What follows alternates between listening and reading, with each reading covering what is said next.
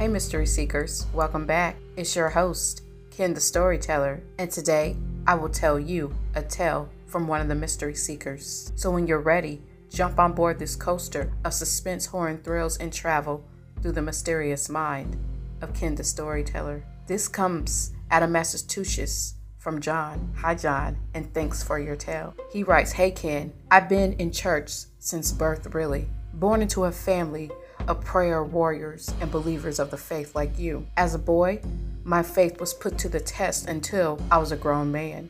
You see, something evil, probably from the pits of hell, came to me at night under my bed, causing the bed to levitate, and pale hands would come up onto my sheets. It would just hold me in the air for seconds, but it felt like minutes, sometimes hours. Mercy. It never failed. At 2 a.m., I knew it was coming. Fear would take over my soul. But as a kid, I knew I had to pray it away by standing on the Word of God. Eventually, it left me alone. When it saw, I was not fearful of it anymore.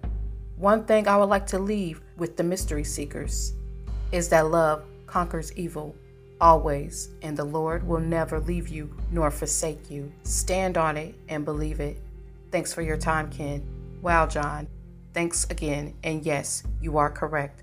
Faith will take you a long way if you believe and stand on it.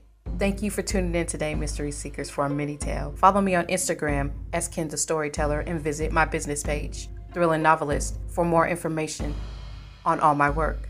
Don't forget, Mystery Seekers, to email me at kenthestorytellerms at gmail.com if you would like to share your tale or if you just want to talk.